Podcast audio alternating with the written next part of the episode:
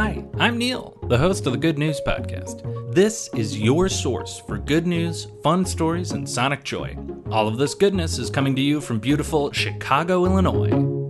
Today's good news comes to us from Cumbria, England, where a project to restore a river to a more natural state has recently won a prestigious ecological award. The river in question is the Swindale Beck. I went to the Wikipedia to find out a little bit more about this stream, and what I found was, to me, one of the most English descriptions of a series of waterways I've ever found. So I'm just going to read you this from the Swindale Beck Wikipedia entry. The Swindale Beck is a stream in Cumbria, England. It is formed at Swindale Head, where Mosedale Beck, from the slopes of Tarn Crag, joins Hobgrumble Beck from Selside Pike.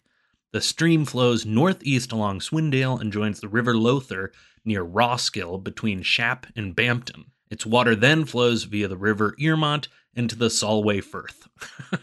I love that entire description. This river has looked about the same for roughly 200 years. According to a survey in 1859, the stream had already been straightened.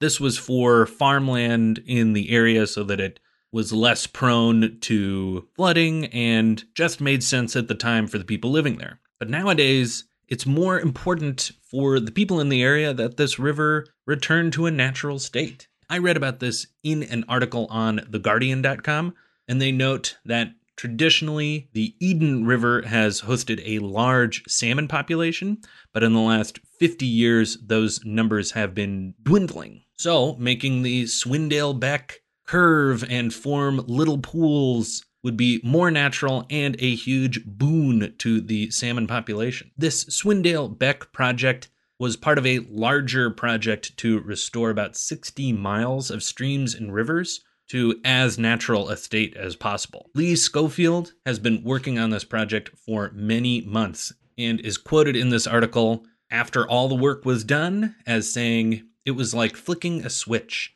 the natural process switch. As soon as the water started flowing through the winding channel, nature was back in charge again, and all of the diversity came back, almost as if by magic. And to get there, they had to do some pretty heavy lifting.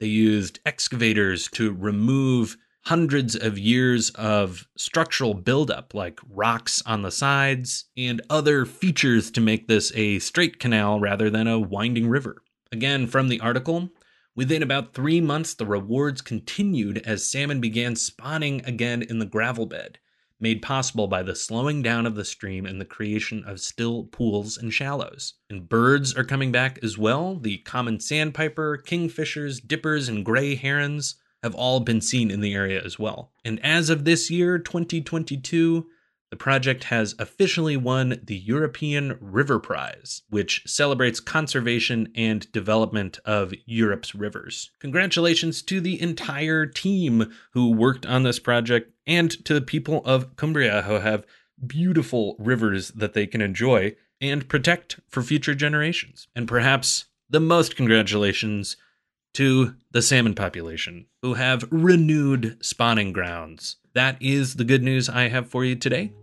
Enjoy the rest of your day. Thanks for listening. If you've got good news or an idea for the show, amazing. Send an email to hello at thegoodnewspodcast.fm. While you're at it, follow us on Twitter at the Good News Pod.